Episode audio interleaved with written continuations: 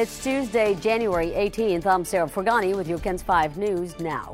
An argument between two women leads to a double shooting. It happened at an apartment complex on Binz-Engleman Road on San Antonio's northeast side.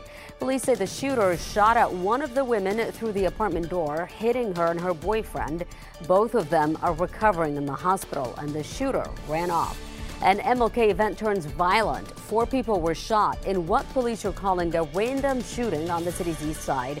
Police say 30 to 60 people were in the parking lot on Spriggsdale when the bullets started flying. Police are still trying to find the shooter. Regardless, this is just a, a terrible, tragic way to, to end a Martin Luther King Day.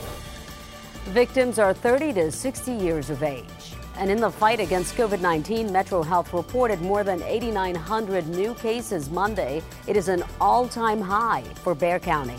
Health officials also reporting the highest number of people hospitalized in our area since early September. The community risk level remains at severe in Bexar County. More local school districts canceling classes due to COVID. Uvalde CISD will be closed today through Friday. Officials made that decision due to staffing shortages across their schools. Two other school districts are set to return to school today. Carrizo Springs had to cancel classes last Monday. Seguin ISD contributed their closure to a staffing shortage.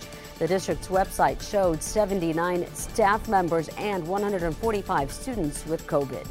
As for testing, San Antonio is opening a federal COVID 19 testing site at the Alamodome today.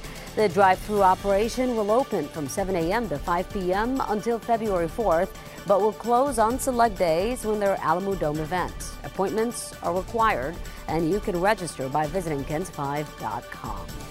The Safe Outdoor Dogs Act goes into effect today. That new state law removes a 24 hour warning period for owners and allows animal cruelty investigators to act immediately after dogs are found living in inhumane conditions.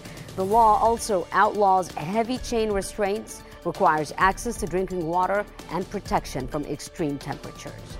A San Antonio doctor has found a cure for hiccups, and he's taking his idea to Shark Tank.